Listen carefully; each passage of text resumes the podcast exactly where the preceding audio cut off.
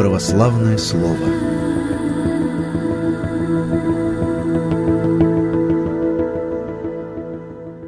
Добрый день, друзья! С вами ведущая Ирина Чижнова и протоиерей, богослов, философ, отец Иоанн Смирнов. Добрый день, отец Иоанн. Здравствуйте, Ирина. Здравствуйте, дорогие зрители и слушатели. Рад всех приветствовать. Поговорим мы сегодня о православной философии. Почему ее боятся? Нужна ли философия верующему человеку? Вот, пожалуй, на эти вопросы мы вначале и будем отвечать, отец Иоанн. Вообще, вот есть православная философия? Ну, такой раздел, да, отдельный. Безусловно, есть и православная философия, и христианская философия, и более того, внутри самой философии заложена в некотором роде теология, потому что еще древние философы первым разделом философии помышляли учение о первых причинах, да, и теология являлась первой философией, то есть учением о самых главных причинах, а таковой причиной, конечно же, является Бог. И пусть это был Бог философов, да, не Бог христианский, но, тем не менее, нужно сказать, что философия и теология всегда связаны. Я бы хотел начать... Может, с определения? Вообще философия и наука... Да. Слово «философия» практически не встречается в Священном Писании, но вот у апостола Павла есть про нее небольшая фраза, и я предлагаю ее зачитать. Это послание Колоссянам, 2 глава, 8 стих. «Смотрите, братья, чтобы кто не увлек вас философией и пустым обольщением по преданию человеческому, по стихиям мира, а не по Христу. Ибо в нем, то есть во Христе, обитает вся полнота божества телесно, и вы имеете полноту в нем, которая есть глава всякого начальства и власти». Вот здесь апостол Павел говорит... Вот почему некоторые боятся. Апостол Павел говорит здесь о философии, но совершенно не в отрицательном каком-то негативном ключе. Он говорит нам, чтобы мы не обольщались, если философия по стихиям мира и по преданию человеческому. И как бы сразу возникает две философии. Первая философия, которая исходит только из стихии мира, то есть из наблюдения этого мира и из преданий человеческих. И вторая философия, которая исходит из Христа. Вот нас с вами интересует именно вот эта философия, источником которой является сам Господь, потому что в нем, как говорит дальше апостол Павел, пребывала вся полнота божества телесно, а значит и вообще полнота всего, что только можно помыслить, и он является для нас источником философии. А так, как говорит, кстати говоря, святитель Иоанн Златоуст, то философия является делом похвальным, комментируя этот стих. И поэтому он так и пишет, что апостол Павел не может о философии говорить отрицательно. Поэтому эту фразу нужно правильно понимать, и многие на основании этой фразы просто сразу отвергает любую философию, любые попытки говорить о философии как о чем-то не христианском, не религиозном, не богословском и даже пагубном для человека. Ну, философия в целом наука о всеобщих законах, как говорят справочники, о всеобщих законах движения и развития природы, человеческого общества и мышления. И вот православная философия – это, конечно же, православные философы, православные мыслители, которые как-то открывают глубины вот этих законов. Ну, вы хорошо употребили слово «всеобщий», но когда мы слышим подобное определение, сразу понятно, почему у нас люди не любят философию. Потому что это как-то очень абстрактно, сухо, неинтересно, и большинство людей бегут от философии, а между тем философия лежит в основании нашей с вами жизни, потому что логика, язык, наше мышление, без этого мы никак не можем, а это все философия. И мы ее используем, забывая о том, что мы ее используем, и часто мы ее используем очень некорректно, потому что у нас проблемы с логикой, проблемы с языком, проблемы с мышлением, И нам бы поучиться немножечко у философии, но мы просто-напросто считаем ее какой-то абстракцией. Так вот, вы употребили слово «всеобщий». Действительно, философия занимается тем, что, например, во многом видит одно, да, в частном находит всеобщее. И здесь уже становится гораздо интереснее, когда вы начинаете смотреть на мир другими глазами, да, не видеть просто какой-то хаос предметов и вещей, а находить в них единство, находить в них смысл, находить в них какие-то вещи, которые не видны глазу, не очевидны, к ним нужно прийти с помощью рассуждений, с помощью мышления. Вот этим занимается философия, поэтому она бесконечно интересна и увлекательна, если только не подходить к ней вот так сухо, языком справочников и говорить о каких-то всеобщих законах, управляющих Вселенной, и человеку совершенно непонятно, да, где же, собственно, философия. Вот мы с вами сейчас философствуем, да, мы рассуждаем, я слушаю ваши фразы, анализирую их, смещаю немножечко в них смысловые акценты, раскрываю их в каком-то ином направлении, вот это все и есть философия. Отец Иоанн, вероятно, философия, ну, во всяком случае, какие-то статьи, книги философские могут показаться трудными, потому что много определений философских обычно, ну, употребляются, да, определения, смысл которых нужно еще поискать. Или, ну, хорошо, если кто знает. Безусловно, поэтому определение философии ничего нам не говорит о философии, и их действительно существует масса. Понятно, что в самом слове заложена любовь к мудрости, да, философ – это друг мудрости, но это нам мало что дает. Давайте определим философию как искусство мыслить и искусство видеть невидимое, потому что действительно благодаря мышлению мы видим то, что не видит глаз, и в этом смысле, наверное, это самое главное, что может дать нам философия. И, конечно, я бы хотел еще раз подчеркнуть то, с чего мы с вами начали, да, про источники философии. Ведь мы с вами можем мыслить. Весь вопрос, с чего мы начинаем. Вот для философии проблема начала – это самое главное. Архе по-гречески. Да, пожалуй, для всякого человека вот этот вопрос всегда встает в определенный момент. Для всякого человека и для христианина в частности. Что является началом? Да? Откуда все начинается? Откуда начало, в конце концов, и знания, и познания? Каким образом они становятся возможными? И в ответе на этот главный вопрос, что есть начало, да, и откуда оно исходит, мы с вами и вступаем в область философии. И если говорить о христианской философии, да, то ответ очевиден. Началом является Бог, началом является Господь наш Иисус Христос, который воплотился. То есть, по сути, Он дал истинную возможность философии, да, потому что Слово стало плотью, Слово облеклось в плоть, да, слово стало выразимым, слово стало тем, что достигает наших ушей, нашего ума и нашего сердца. То есть, Бог во Христе явил себя. Да? То есть, это и есть квинтэссенция философии, когда мы можем говорить. Да, у нас отверзлись уста. Сначала с нами говорил Бог, сам Бог Слово. Теперь и мы можем говорить благодаря этому. Так открывается богословие, которое, конечно же, в самой своей сердцевине является и философией тоже, потому что святые отцы с первых же веков заимствовали инструменты философии для того, чтобы выразить смысл христианства, для того, чтобы выразить те идеи, которые заложены в Священном Евангелии,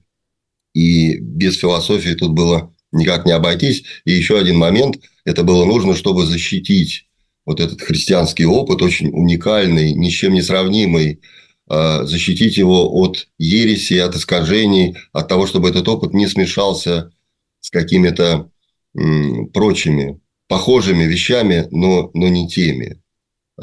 И для этого нужны были философские инструменты, потому что они позволяют отстоять, защитить, оградить, выделить этот опыт христианства. А главное, весь христианство – это о том, что Бог стал человеком, и Христос воскрес, вот чтобы эту благую весть защитить от всевозможных ересей. А может быть, какой-то пример тогда, отец Иоанн, вот кто из философов, может быть, как-то выразил вот именно эту спасительную весть? Ну, вообще, наверное, мы можем назвать этим первым философом самого Христа. Если мы с вами посмотрим на изображения на ранних христианских саркофагах, на каких-то росписях первых храмов, то там очень часто Христос, как это ни странно, предстает в образе странствующего философа, да, в такой длинной тоге со свитком в руках. И почему так? Философ отвечает на какой-то главный вопрос. Какой главный вопрос? Главный вопрос – это вопрос о смерти для человека. Вот как мысль о начале, да, так же и мысль о конце или о смерти. И человеку надо дать ответ хорошо. Мы с вами, да, находимся между двух главных вопросов – начало и конец. И Христос дает такой ответ, потому что Он воскресает из мертвых и дарует нам вечную жизнь. Поэтому христиане знают ответ на этот вопрос, и Христос несет и философам, и простым людям вот эту благую весть. Поэтому первым философом, безусловно, является сам Господь наш Иисус Христос. Ну и все его последователи, прежде всего апостолы, которые эту благую весть благовествовали, распространяли, говорили о ней. И, кстати говоря, весьма глубоко и философично, потому что многие святые отцы, как вот, например, Василий Великий, Григорий Богослов, Григорий Низкий, были очень образованы, и благодаря им, конечно, христианская благая весть обрела черты Писания, черты богословия, черты каких-то очень серьезных текстов, понятных многим людям. Отец Иоанн, а можно я тогда здесь уточню? Вот действительно, страх смерти, ну, он присущ всякому человеку, каждому, и верующему в том числе. Люди боятся умереть, хотя верят, что перейдут в другой мир. Христос дал знание, что да, другая жизнь ожидает человека. Но вот, может быть, еще философы как-то объясняли, ну почему все-таки человек боится, и как ему помочь, чтобы он, ну, осознал и здраво подходил к такому, ну, вопросу. Да, видите, мы с вами касаемся таких краеугольных философских вопросов. Собственно, о чем и говорит нам философия, да, о жизни, о смерти. И в основе страха лежит незнание. Потому что мы боимся на самом деле того, чего не знаем. Страх неизвестности. Да? Ведь все мы знаем, что умрем, но это для нас некая неизвестность.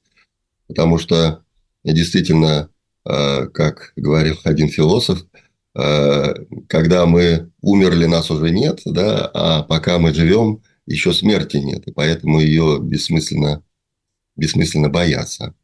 Но мы сейчас говорим о том, что христиане знают ответ на этот вопрос, и поэтому они должны этим побеждать страх.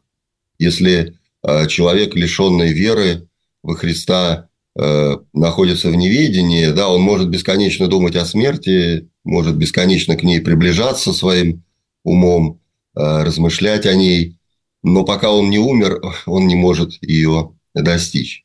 А христиане знают этот ответ не через собственные размышления, да, а через божественное откровение, потому что Бог им открылся. Этим отличается, конечно же, богословие, церковная жизнь от философии, да, потому что мы в церкви, в таинствах, в молитве, в чтении Слова Божия соприкасаемся с самим Богом и от Него получаем ответ.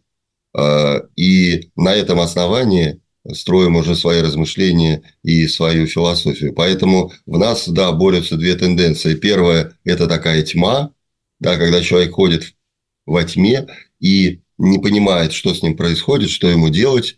Он понимает, что он смертен, и это некий конец, но он никак ему не дается, он ничего с этим сделать не может. Это некая тьма, в которой, собственно, большинство из нас и пребывает. Но в этой тьме может воссиять свет.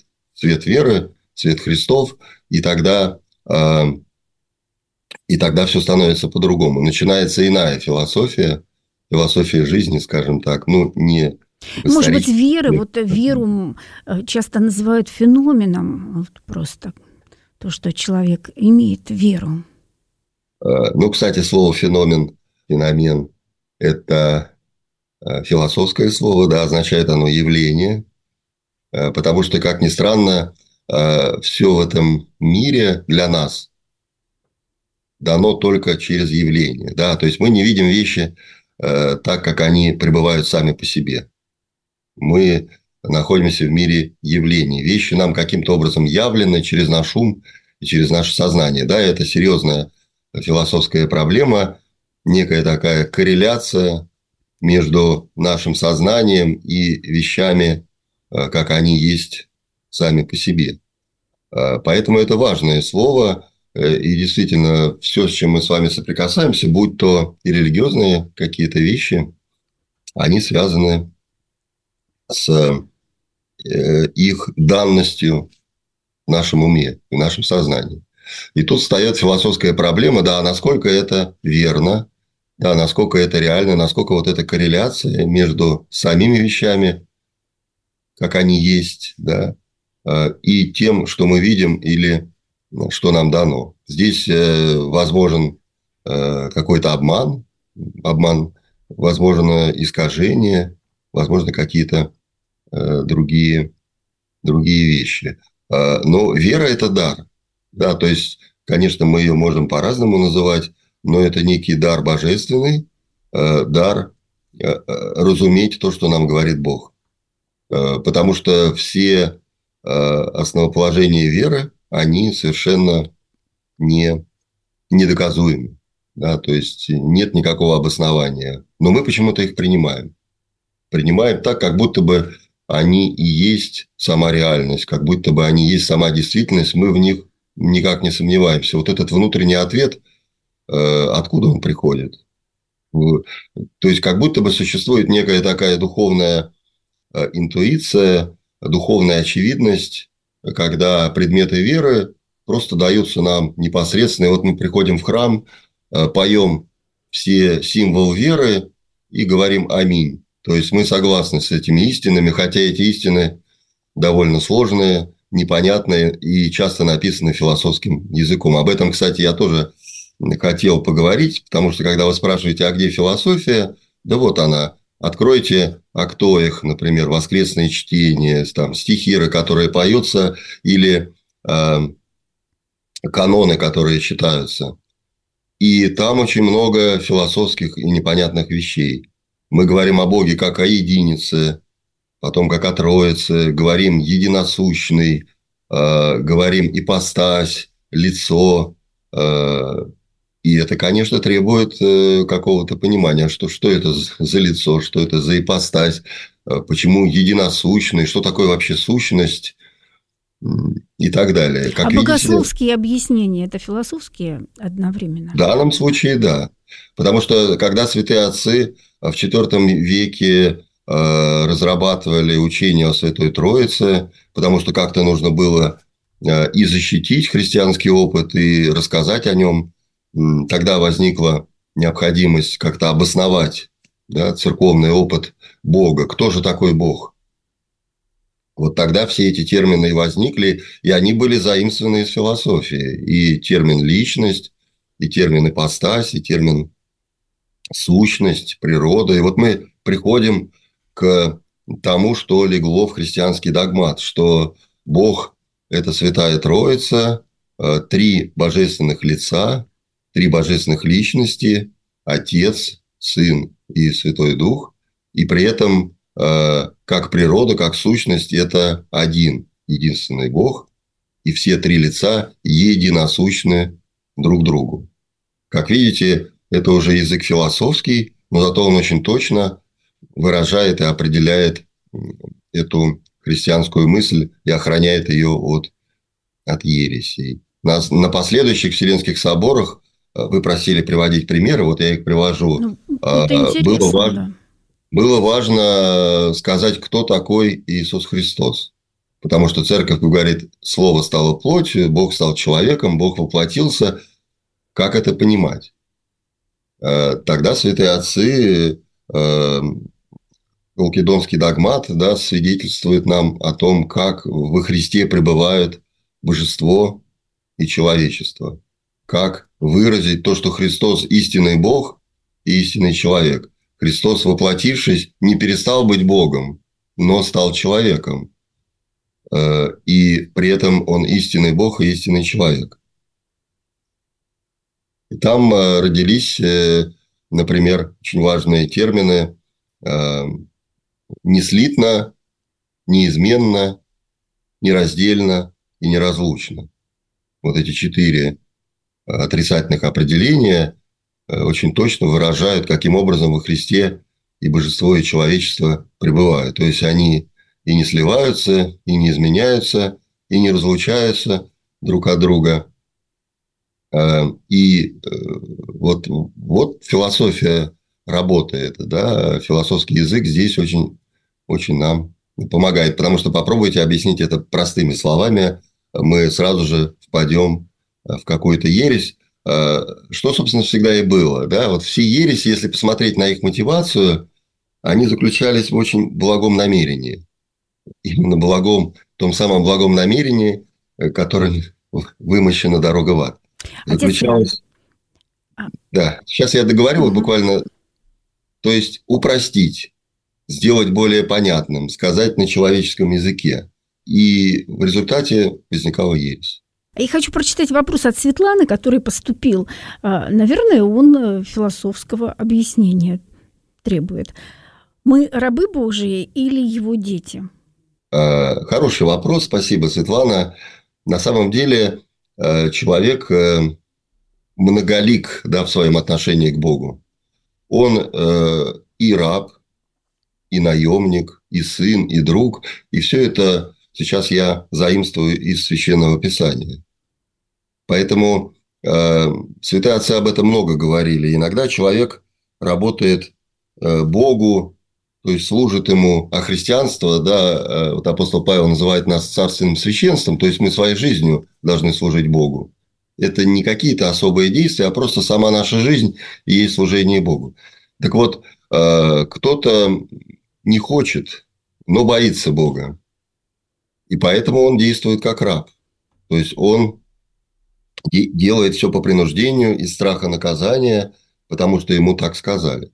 Кто-то, как наемник, хочет получить какую-то плату за это и ждет каких-то наград на небесах. И вот тогда он действует как наемник. А кто-то, как сын, делает это исключительно из любви, потому что он любит своего небесного отца и ради этого готов все это делать. Вот это три образа. Но они в нашей жизни всегда сливаются. Да? То есть мы то рабы, то наемники, то любящие сыновья. И я еще одно слово употребил «друзья», потому что Господь говорит, что вы мои друзья. И раб не знает, да, что делает его господин, а я вас называю друзьями, говорит Господь, потому что я вам открываю свои тайны. И тайны Царствия Божия, да, то, что я вам открываю, это и есть сама истина. Поэтому я уже не могу вас назвать рабами, вы мои друзья. И это, кстати, закончу эту мысль, одна из важных характеристик и философии, и Священного Писания – это противоречие. Мы с вами часто к этому слову относимся с каким-то предубеждением. Ну, противоречие – это что-то плохое, но на самом деле это очень позитивное слово, потому что это много речей, да, которые говорят об одном и том же. И только вот в этом многоголосии возможно познать истину, которая никогда не является стабильной, она всегда динамична в совокупности вот в этих речей. Мы открываем Священное Писание и вот видим, здесь Бог грозен, но на следующей странице Он уже милосерд. Здесь мы видим одно, а тут мы видим совершенно другое. И вот в этом множестве голосов Священного Писания возникает истина, как их некое перекрестие, как их вот именно противоречие, когда они с друг другом вступают во взаимодействие. И поэтому и философия таким образом развивается, да, и Священное Писание таким образом построена. То, что истина, она противоречива, она никогда не бывает чем-то одним. Она всегда рождается из совокупности разных мыслей, высказываний, размышлений в прошлом, настоящем и будущем. Да, вот это свойство истины, оно очень важное. И поэтому мы читаем и про рабов, и про сыновей. Да, и всегда люди задают этот вопрос. Например, зачем мы называем себя рабами Божьими? Ведь мы же свободные. Так Господь и говорит, будьте свободными. Вы не рабы.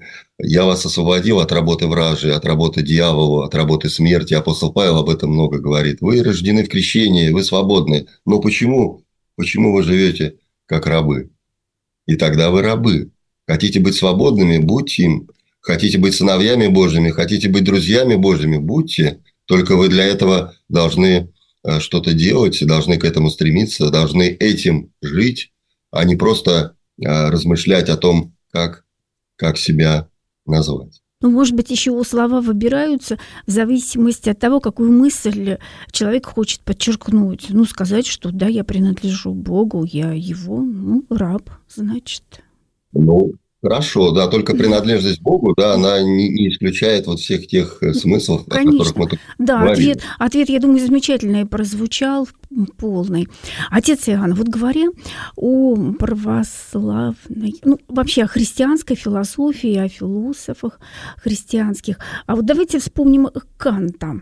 Я сейчас прочитаю вот эти известные его слова: «Две вещи наполняют душу всегда новым и все более сильным удивлением и благоговением. Чем чаще и продолжительнее размышляю о них, это звездное небо надо мной и моральный закон во мне. И то, и другое мне нет надобности искать, и только предполагать, как нечто окутанное мраком или лежащее за пределами моего кругозора. Я вижу их перед собой и непосредственно связываю их с сознанием своего существования». Ну, я здесь остановлюсь. Вот это философия о вере, какая-то внутренняя, да, внутренние размышления, мудрость такая внутренняя, которая укрепляет веру в человеке. Безусловно. Мне кажется, Кант здесь говорит о неких очевидностях. Ну, да. Именно очевидностях, да, ведь он говорит так, что у него можно нет... не замечать, а можно и не замечать, как-то не придавать значения. А можно как-то вдруг по-новому это увидеть. Ну, кстати, вот удивление, да, которое свойственно философии, которое ее является таким внутренним мотивом, мотором, двигателем, это удивление. Когда тот мир, который мы с вами вроде бы хорошо знаем, и вроде бы он для нас привычен, вдруг меняется, потому что мы увидели его по-другому, да, увидели в нем нечто совершенно новое. Поэтому философия, безусловно, движет удивление. И кто-то, может быть, в своей повседневности, в своих трудах и заботах, вообще говоря, ничего не видит под ногами, да, потому что он слишком занят, слишком озабочен. Так же, как слушать и слышать, да, вот Господь в Евангелии. Да, то есть он слушает, это же то, что нам Господь говорит. Вы слушаете, но не слышите, вы смотрите, но не видите, потому что не хотите обратиться ко мне, только я немножечко перефразирую, умом и сердцем. И вот то же самое, да, то есть философия начинается там, где есть вот это внутреннее обращение через удивление. Но вернемся к Канту, да, он говорит о двух важных вещах, которые действительно, во-первых, очевидны, во-вторых, они делают человека человеком. Потому что это способность видеть красоту, красоту звездного неба, да, и способность быть моральным, то есть моральный закон внутри меня. И, кстати говоря, таким образом можно вообще разделить все, что нас окружает, как бы на две вещи. На то, что внутри, как моральный закон, на некое внутреннее чувство, и на то, что вовне. Потому что звездное небо, да, мы его наблюдаем, мы восхищаемся, видим его красоту, но оно как бы снаружи. Мы постигаем его законы, постигаем его закономерности, но есть еще нечто внутреннее, да, что лежит в нас, как наше сознание, как наш ум, как наша самоидентичность. Кстати, вот это тоже, опять же, философская проблема. А что делает нас нами самими? Что дает нам ту самую идентичность? Ну, в каком смысле идентичность? Тождественность, да, что мы и вчера, и сегодня, и завтра – это мы, а не кто-либо другой. Да, то есть, мы взрослеем, стареем, каждое утро просыпаемся с разным настроением, меняем свой внешний лик, все что угодно, но при этом мы остаемся самими собой. Вот как это возможно? Да? То есть, где находится эта точка самосознания, которая, например, вот на языке богословия называется личностью. Это действительно философская проблема. Почему я – это я, да? Почему я остаюсь собой, да, на протяжении всей своей жизни, а христианство утверждает, что и после смерти, да, я остаюсь самим собой. Я не перевоплощаюсь в какие-то другие состояния и тела, я не исчезаю, моя личность бессмертна, да, вот утверждение христианства. И даже метаморфоза тела, то, что тело умирает, и то, что тело предается земле, не нарушает вот этой самотождественности человека, да, его идентичности. И еще, кстати, хотел бы вот об этой знаменитой фразе Канта сказать. Она как бы задает нам два рода наук. Да, науки о духе, вот о чем-то внутреннем, потому что духом мы и называем некое внутреннее самоощущение человека. И наук внешних, да, которую исследует звездное небо, ну, в широком смысле, да, исследует книгу природы, потому что вот нашему взору, да, явлена природа, и мы ее наблюдаем, мы делаем из этого какие-то выводы, находим там смыслы, закономерности, ищем причины. Да, и вот так возникают как бы науки о природе и науки о духе, или знания о природе и знания о духе. И сейчас в 20 веке, в 21 веке, да, наметилась такая странная тенденция. Мы все больше забываем про дух, да, про вот это внутреннее самоощущение себя как моральных существ. И все больше нас интересуют науки о природе, науки о звездном небе. И вот мы начинаем с помощью этих наук уже заглядывать и внутрь себя. Да, хотя, казалось бы, туда, в эту моральную ситуацию с помощью внешних наук не заглянуть. И вот уже психология перестает быть психологией, потому что это уже наука не о душе, не о самосознании духа. Психология становится наукой о деятельности головного мозга, о нейронных сетях и, в общем-то, сводится к биологии, да, сводится к наблюдению каких-то биологических, физических, химических закономерностей, которые, да, получается, являются основанием для нашей внутренней деятельности. И тогда внутренняя деятельность, вот этот моральный субъект человека, теряет свою самостоятельность, да, и уже не две вещи нас удивляют, как Канта, а одна. Да, то есть, это природа и возможность технического господства над ней. Вот что происходит. Да, об этом многие философы еще в 20 веке писали, о том, что идет такая техноколонизация, нам хочется управлять природой, и мы все свои силы, все свои средства бросаем вот на это техническое освоение. Техническое в глубоком смысле слова, вот от слова «техне», то есть искусство что-то делать, что-то управлять, что-то уметь, и по этому пути движется наука, и вот уже и внутренний мир, да, со всем его богатством, с его духом, душой и внутренними смыслами, ощущениями, да, становится всего лишь некой проекцией, иллюзией того мира, который познает наука. Так что, наверное, Кант удивился бы, что сейчас эта ситуация изменилась. И раз уж мы о Канте заговорили, да, то, наверное, уместно вспомнить его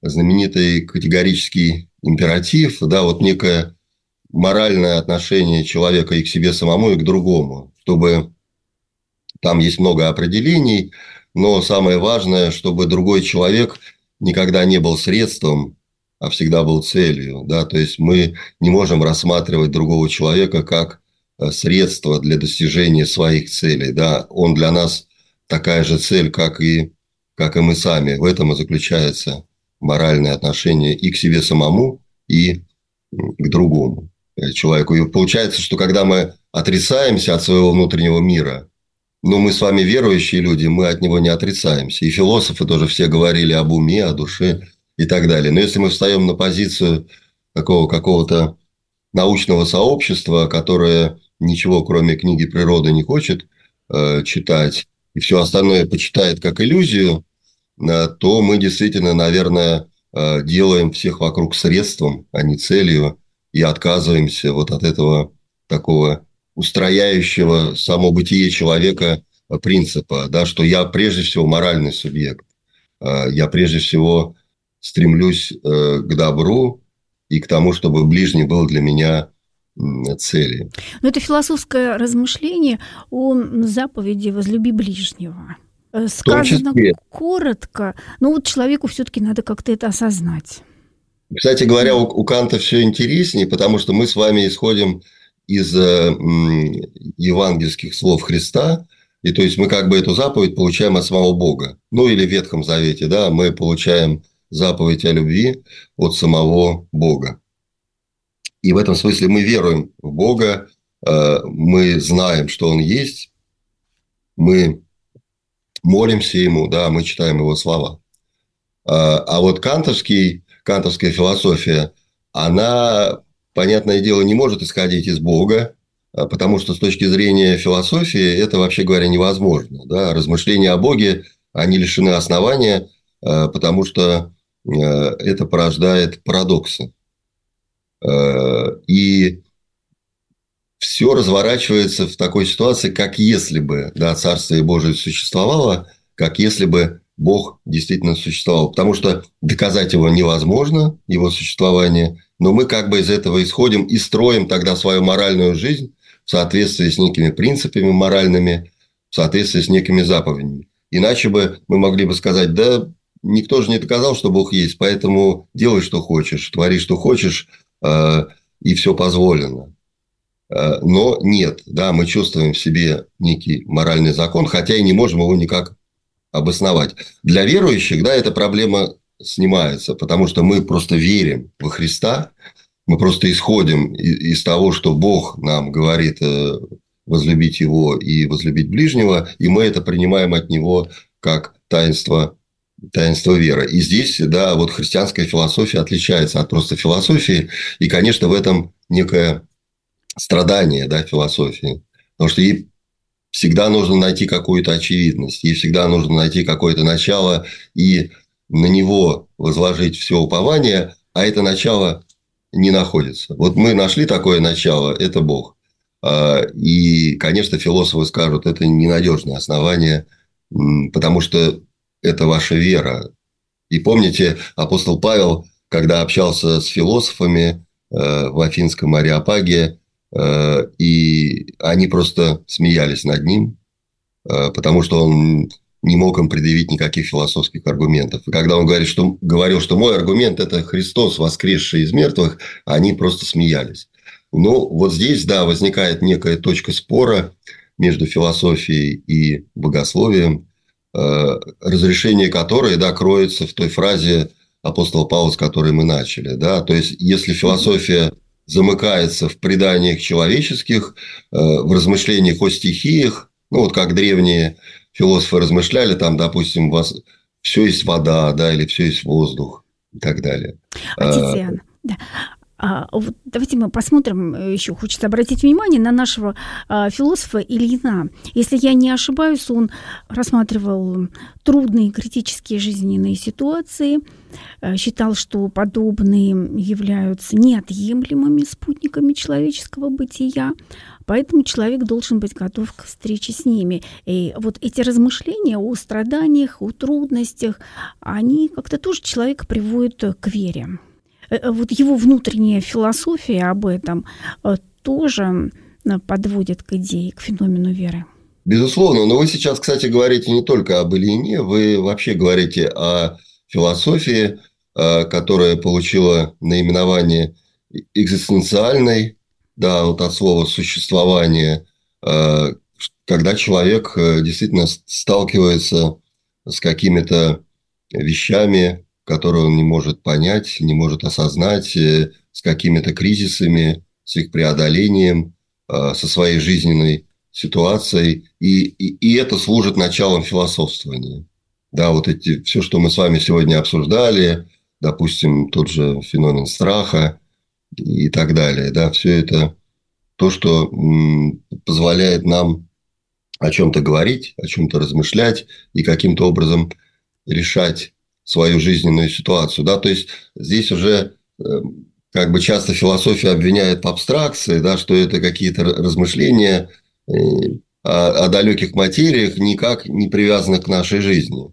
Так вот, как раз экзистенциальная философия опровергает, да, это представление, потому что она о нашей жизни, она о том, что с нами происходит, она о том, что нас беспокоит, на что мы постоянно наталкиваемся как на проблему и каким образом мы эту проблему решаем для себя, какие средства мы находим, впадаем ли мы в уныние, в тоску или, наоборот, в радость, в оптимизм или пессимизм, да, это как раз это про нас.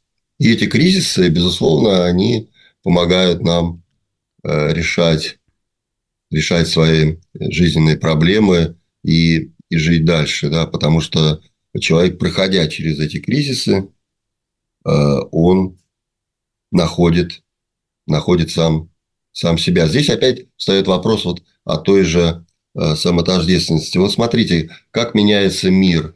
Человек постоянно живет в тяжелых ситуациях, да, то голод, то болезни, то войны. И вроде бы, казалось, у человека должны опуститься руки, и где уж там счастье, где уж там радость, где какие-то благие размышления, когда вокруг все так плохо. Но человек находит в себе силы понять, что обстоятельства жизни – это еще не он сам, да, что он все-таки отличается от обстоятельств своей жизни, и что обстоятельства, да, влияют на него, но все-таки он от этих обстоятельств не полностью зависит. И тогда человек преображается и начинает строить свою жизнь, исходя не из обстоятельств, хотя и, может быть, соизмеряясь с ними, но из себя самого.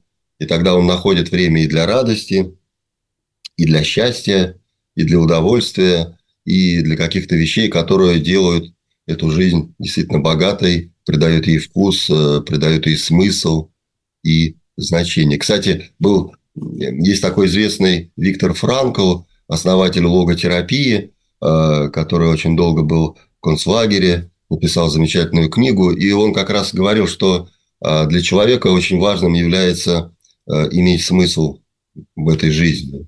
И он постоянно его ищет. И если у человека нет смысла, то он просто перестает быть человеком. Вот это тоже философская категория, да? Поиск смысла, осмысление. Этим человек должен жить. Если он теряет смысл, если он теряет вот эти представления, то он перестает быть человеком, его жизнь превращается в ад. Отец Иоанн, вот интересный вопрос поступил от Николая. Как узнать, что такое истина, и познал ли я именно ее? Как удостовериться, что именно это истина? Ну, с точки зрения христианства ответ очень простой, потому что Господь говорит: «Я есть истина». «Я есть истина и путь и жизнь», да, так говорит Господь.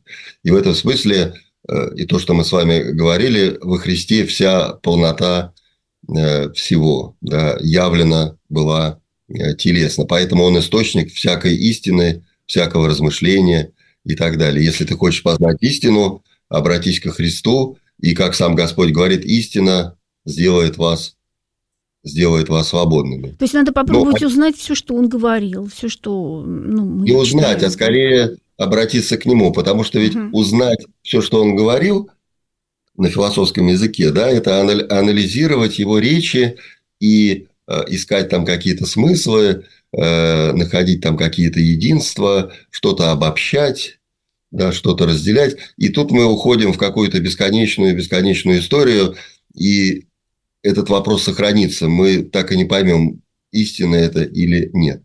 Мы же с вами сегодня говорим о христианской философии, да, то есть, а там вера, она прямо необходима, потому что она соединяет нас с Богом, и Бог тогда является источником нашего философствования. Ну, а вообще проблема истины, да, это проблема между тем, что в уме, да, и тем, что в самих вещах. Вот проблема этой корреляции, да, проблема этого соответствия. Насколько наше представление об каких-то вещах соответствует самим вещам. Это и есть то, что, как правило, называется истиной. Хотя и существует много теорий истины, но вот это, наверное, нам самое понятное. Да? То есть соответствие между нашими представлениями и тем, что есть на самом деле. Поэтому как узнать... Ну, обратиться ко Христу, к нашему Господу. Да, с точки зрения христианства это решается только так, обращением ко Христу. Ну, как-то ведь вы же верующий человек, как-то вы говорите «Аминь». Значит, вы согласны с тем, что вы, в общем-то, не понимаете. Потому что, если мы прочитаем символ веры, это сложная какая-то философская конструкция, и она не очень-то понятна и никак не доказана. Но вы каким-то образом это принимаете. Аксиомы, да, какого-то религиозного опыта, вот что такое догматы. То есть, некие положения, которые для нас являются самоочевидными.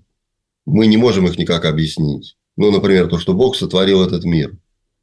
Объяснять это бессмысленно, да, это невозможно.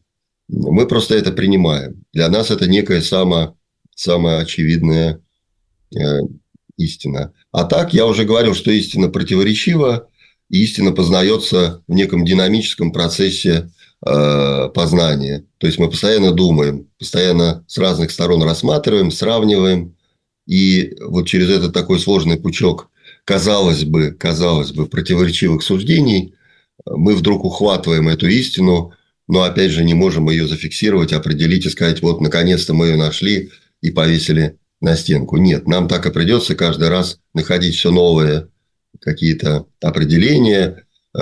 И вот в этом сложном процессе такой взаимной борьбы разных мнений, там истина и проблескивает.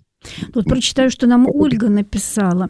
Философия всем нужна, ведь это есть учение о духе, то есть о человеческом существовании, в котором раскрывается смысл бытия. Это по Бердяеву. И это очень точно. Безусловно, да. Мы же сегодня об этом и говорили, что философия, она про человеческий дух, про человеческий ум. И в то же время она нам нужна, потому что человек – это язык. Да, то есть, умение говорить, человек – это разум, умение мыслить, человек – это слово. Да, и это все нам дал Господь, Он нас такими сотворил. Мы словесные овцы, разумные овцы, да, это определение Евангелия.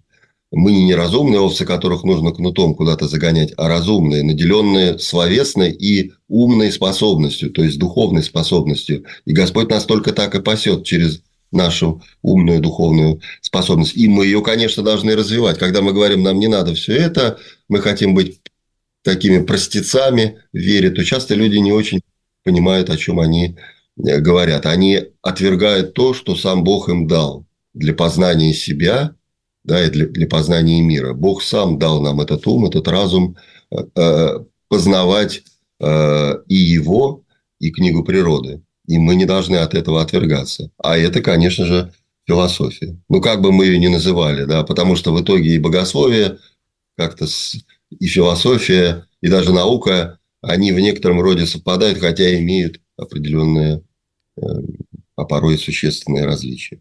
Отец Иоанн, мы должны остановиться. Я очень благодарна вам за все, что сегодня вам тоже спасибо за беседу, за интересные вопросы. Всем нам, нашим слушателям и зрителям, добрые пожелания и Божьего благословения. Храни Господь. Всего доброго.